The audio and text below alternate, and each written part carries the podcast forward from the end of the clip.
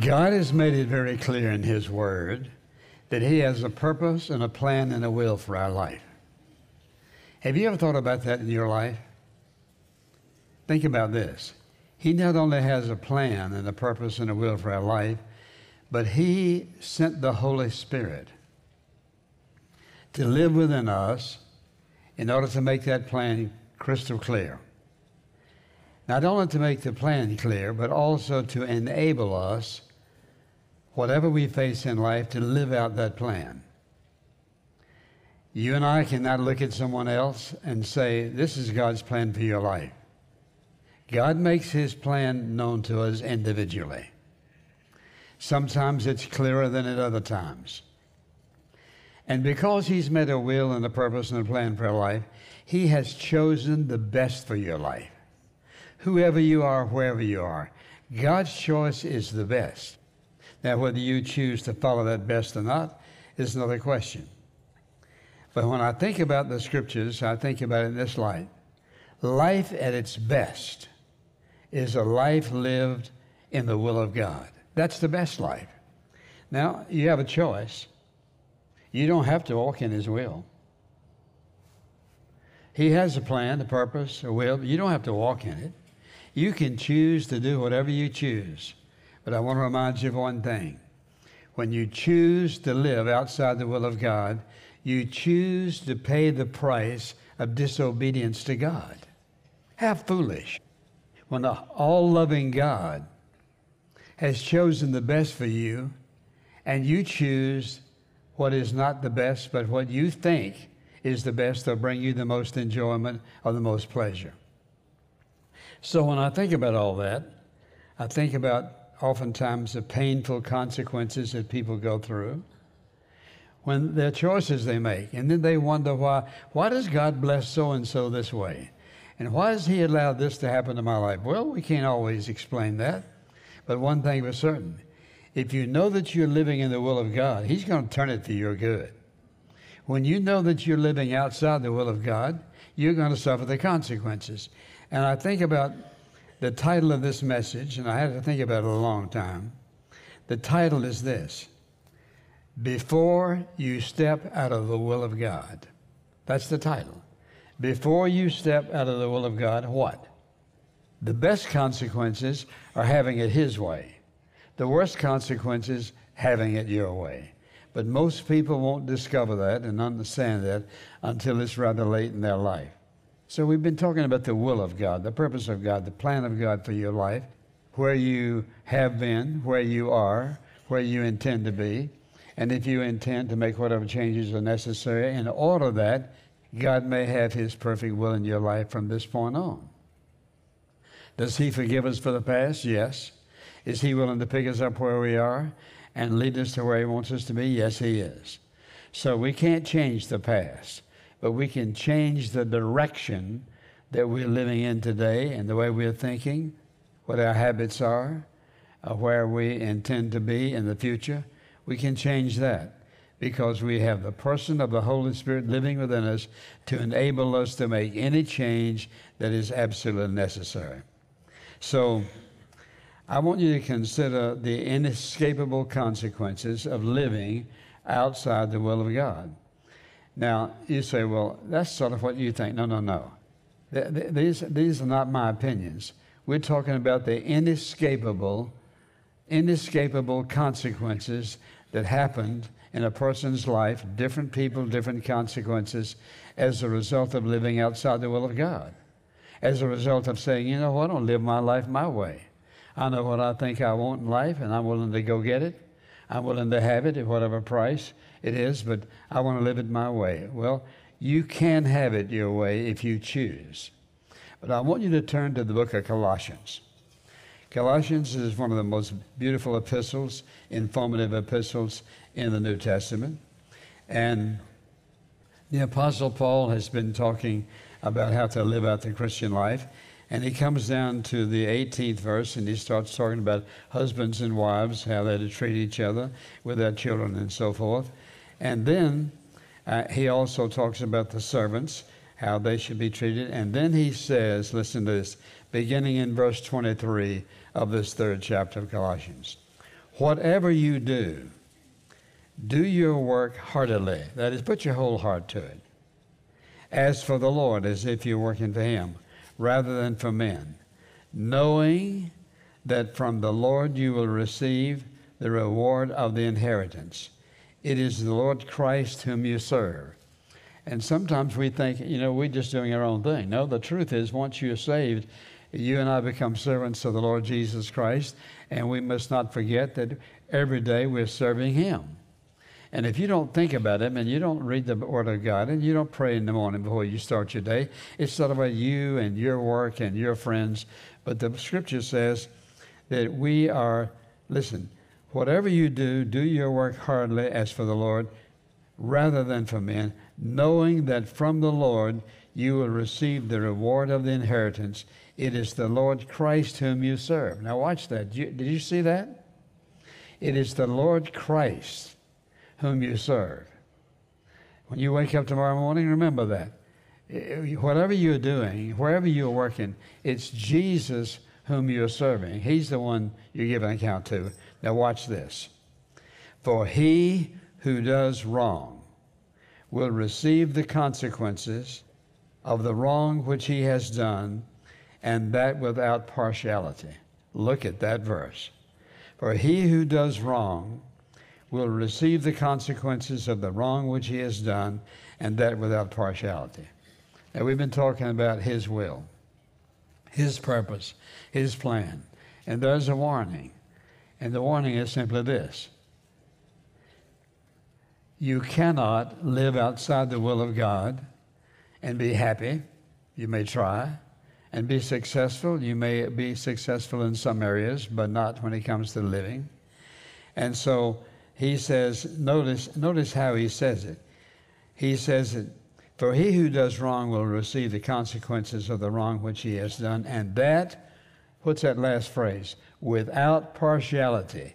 That is, it doesn't make any difference what your occupation is, God's laws apply to every single one of us the same way. When I stand before Him, I give an account for all my opportunities and the way I responded. When you stand before Him, you'll give account to your opportunities and the way you responded. Notice what He says no partiality. Think about that. God is impartial, no partiality. That is, I'm not going to get by with something that somebody else wouldn't, and neither are you.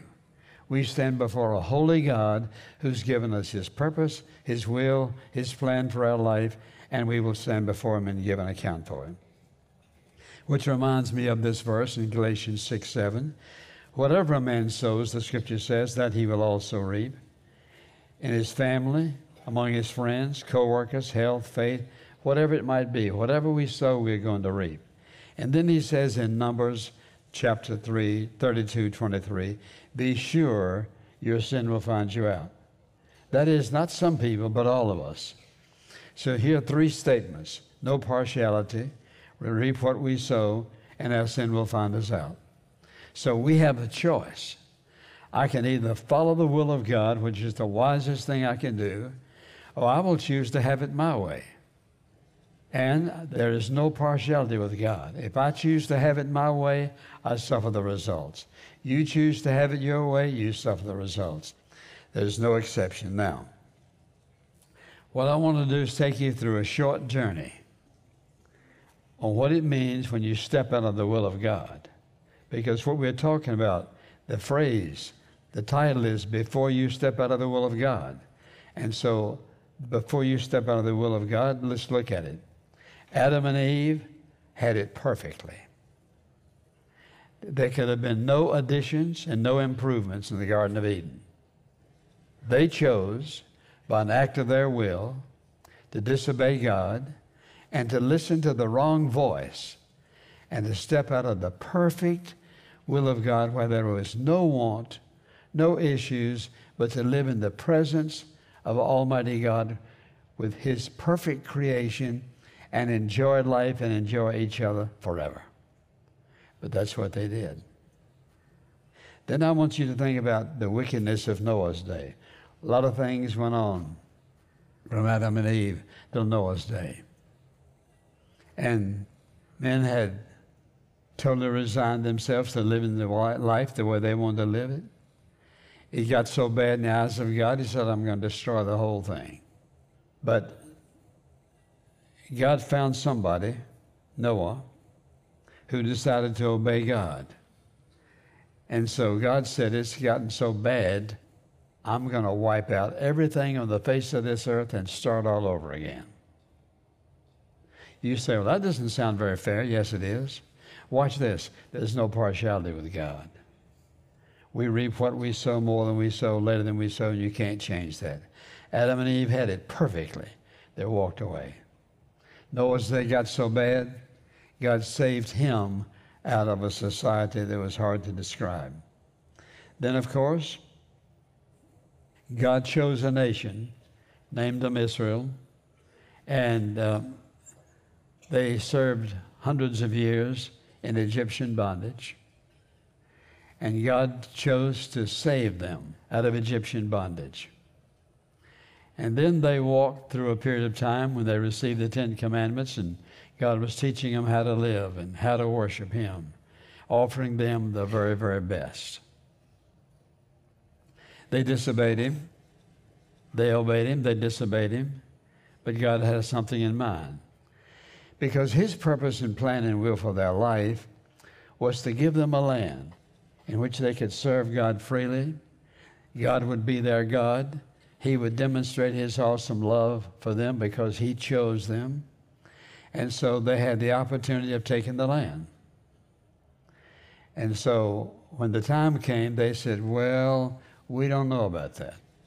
There are giants in the land. And they began to take their eyes off God and look at what they heard about. They heard about giants and they heard about the land and they heard about how fruitful it was, but they also heard that there would be dangers and some people would lose their lives. So God had a purpose and a plan and a will. Now remember this. Whatever purpose and plan and will God has for your life, remember this. You have the omnipotence, omniscience, and omnipresence of God with you through every single stage of your life. Did you hear that? Well, some of you did. So remember, you have the purpose, the plan, and the will of God, His omnipotence, omniscience, and omnipresence to walk with you through anything God has you to walk through. But they decided maybe it won't be as beautiful as Joshua and all these fellows tell it's going to be, and so we're not going to do it. They spent the night weeping, talking among themselves, I'm sure, and doing what? rebelling against God because they did not believe that God's purpose, God's plan, and God's will was best. They thought theirs was best. You know what theirs was best about? God said, Here's the result 40 long years back in the wilderness with all the serpents looking for something to eat, all the enemies you're going to face, and it cost them 40 years, a whole generation. Now, think about that. Before you step out of the will of God, you mark this down. There is a price to pay. There is always a price to pay when you step out of the will of God. Canaan, with everything Almighty God could create for them, He created for them. He would defeat their enemies. And they chose out of fear and doubt listening to the wrong voices.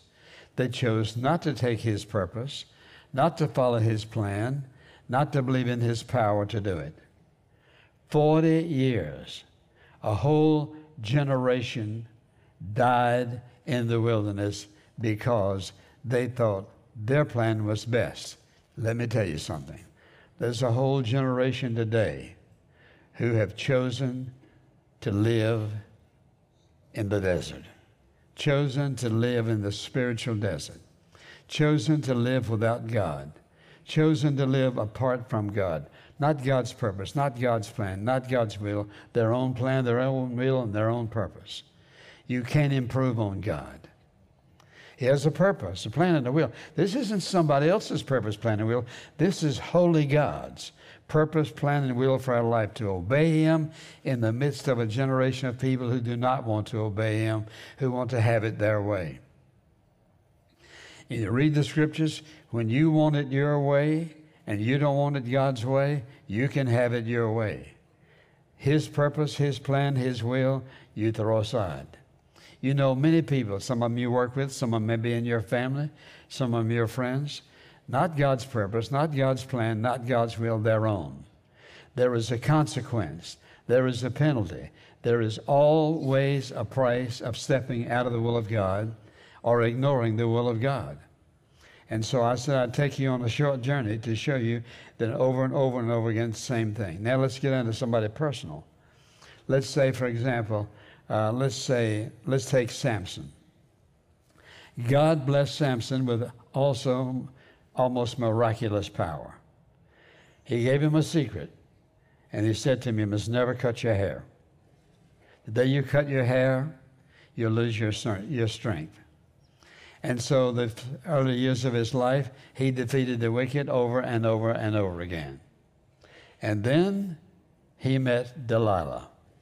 And so the enemy found Delilah and offered her a big price if she'd find his secret. Over and over and over again, she tempted him, and he turned her down. Because God had a purpose and a plan and a will for his life to defeat the enemies of God. To defeat the enemies of God. And he had the power to do it. And you know the story. And finally,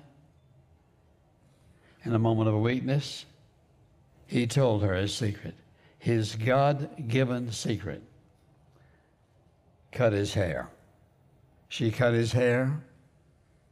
Where did he end up? In prison? The next thing you know, he was blinded. Next thing you know, he was going round and round in a mill.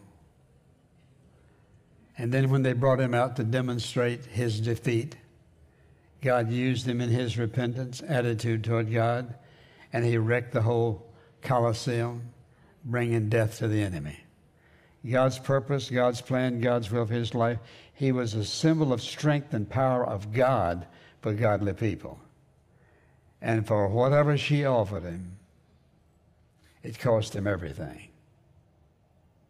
God's plan's perfect. If I insist on having my will, my purpose, and my plan, I can have it at a price. Don't forget this sermon. There is a penalty that is unavoidable for ignoring Almighty God. No matter who you are, there's a penalty for ignoring the will of God.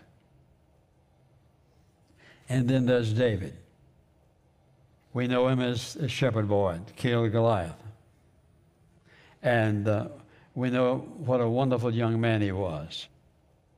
And he was best friend of the king's son. And we know so many good things about David. And how many parents named their children after David. And so one day, when he should have been out with his soldiers fighting the enemy, he decided to stay at home. And then Satan set him up. Watch this carefully. Satan will set you up with whatever is necessary to bring you down if you are not purposed in your heart to live according to the will and purpose and plan of God. So, my title, what is it? Before you step out of the will of God, think, pray. Think, think, think, pray. Turn to God. So he was walking around in the evening, happens to look over the rail, and sees Bathsheba down there taking a bath. He saw enough of her that he couldn't get that out of his mind. So what did he do? He forgot about God. He forgot about how blessed he was. He was, he was nothing but a shepherd boy. Now he was the king over all of Israel, the power to rule the whole nation of God. And for one night, one look, one call, one adulterous act, he ruined his life. There is a price to pay when we ignore His purpose, His plan, and His will for our life. Then, of course, Jonah decided that he was not going to do the will of God. He was not going to preach to people whom he hated. And so he takes a boat ride. You can't escape God. And we think about this story and we laugh. God had a purpose and a plan, the will. His purpose, plan, and will was, was Jonah, I want you to go to Nineveh and I want you to preach the truth that they may be saved. He was so prejudiced against Ninevites. That's the last thing he wanted to do. And he chose foolishly, just like people do, I'm not going to do what God said do, and I'm, I'm just going to take myself a vacation. I'm heading out of here. Many a men and women have chosen to walk away from God, to be swallowed up in a lifestyle that they hate and almost destroyed them, and oftentimes did, and has. And so what happened? When God brought him to the point of death, he escaped from the whale, and he couldn't get to Nineveh fast enough. And then, of course, there's Peter. Peter was one of Jesus' choice disciples, strong, great fisherman. He'd seen miracle after miracle. And the night Jesus was taken, and here he was in the purpose and plan and will of the Lord, and some little girl looked at him and said, I think you're one of those. I think you're one of those followers of Jesus. And he said, No, I'm not. No, I'm not. And the scripture says, at this particular moment, and Jesus walked by and turned and looked upon Peter. And I'll never forget this phrase in the Bible. And Peter remembered. What did he remember? Three wonderful, awesome, indescribable years of walking with Jesus and seeing him heal and perform one miracle after the other, walking on top of the water he'd fished on all those years. And he said I don't know him.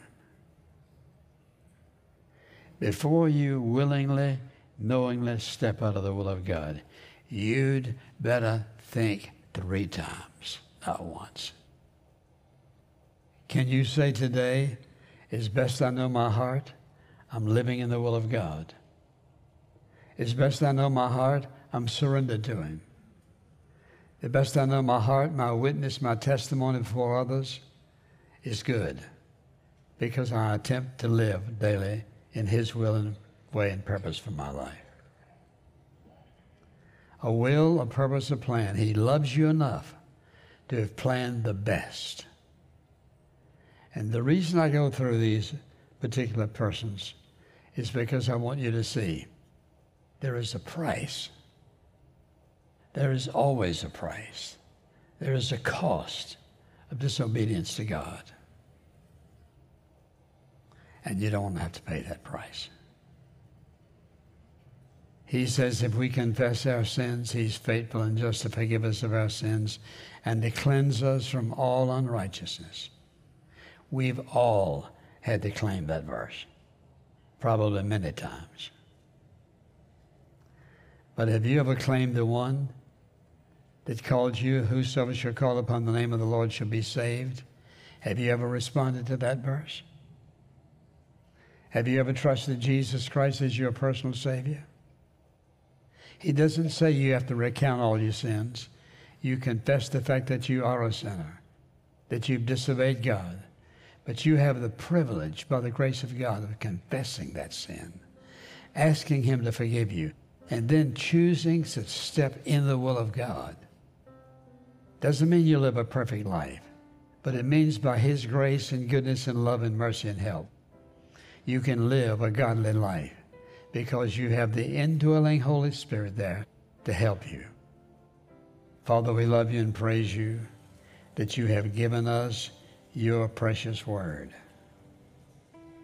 as a warning, as an encouragement, as a help, as a source of strength a source of healing. May the truth of your word sink deep into every heart that hears it. May there be definite, definite, clear, absolutely unquestionable change in the attitude and in the actions of every person who hears this, who has never trusted Christ as their Savior. And all of us who have would look at our lives to see are we walking in the light of the truth of Jesus Christ? I pray so, dear God. In Jesus' name, amen.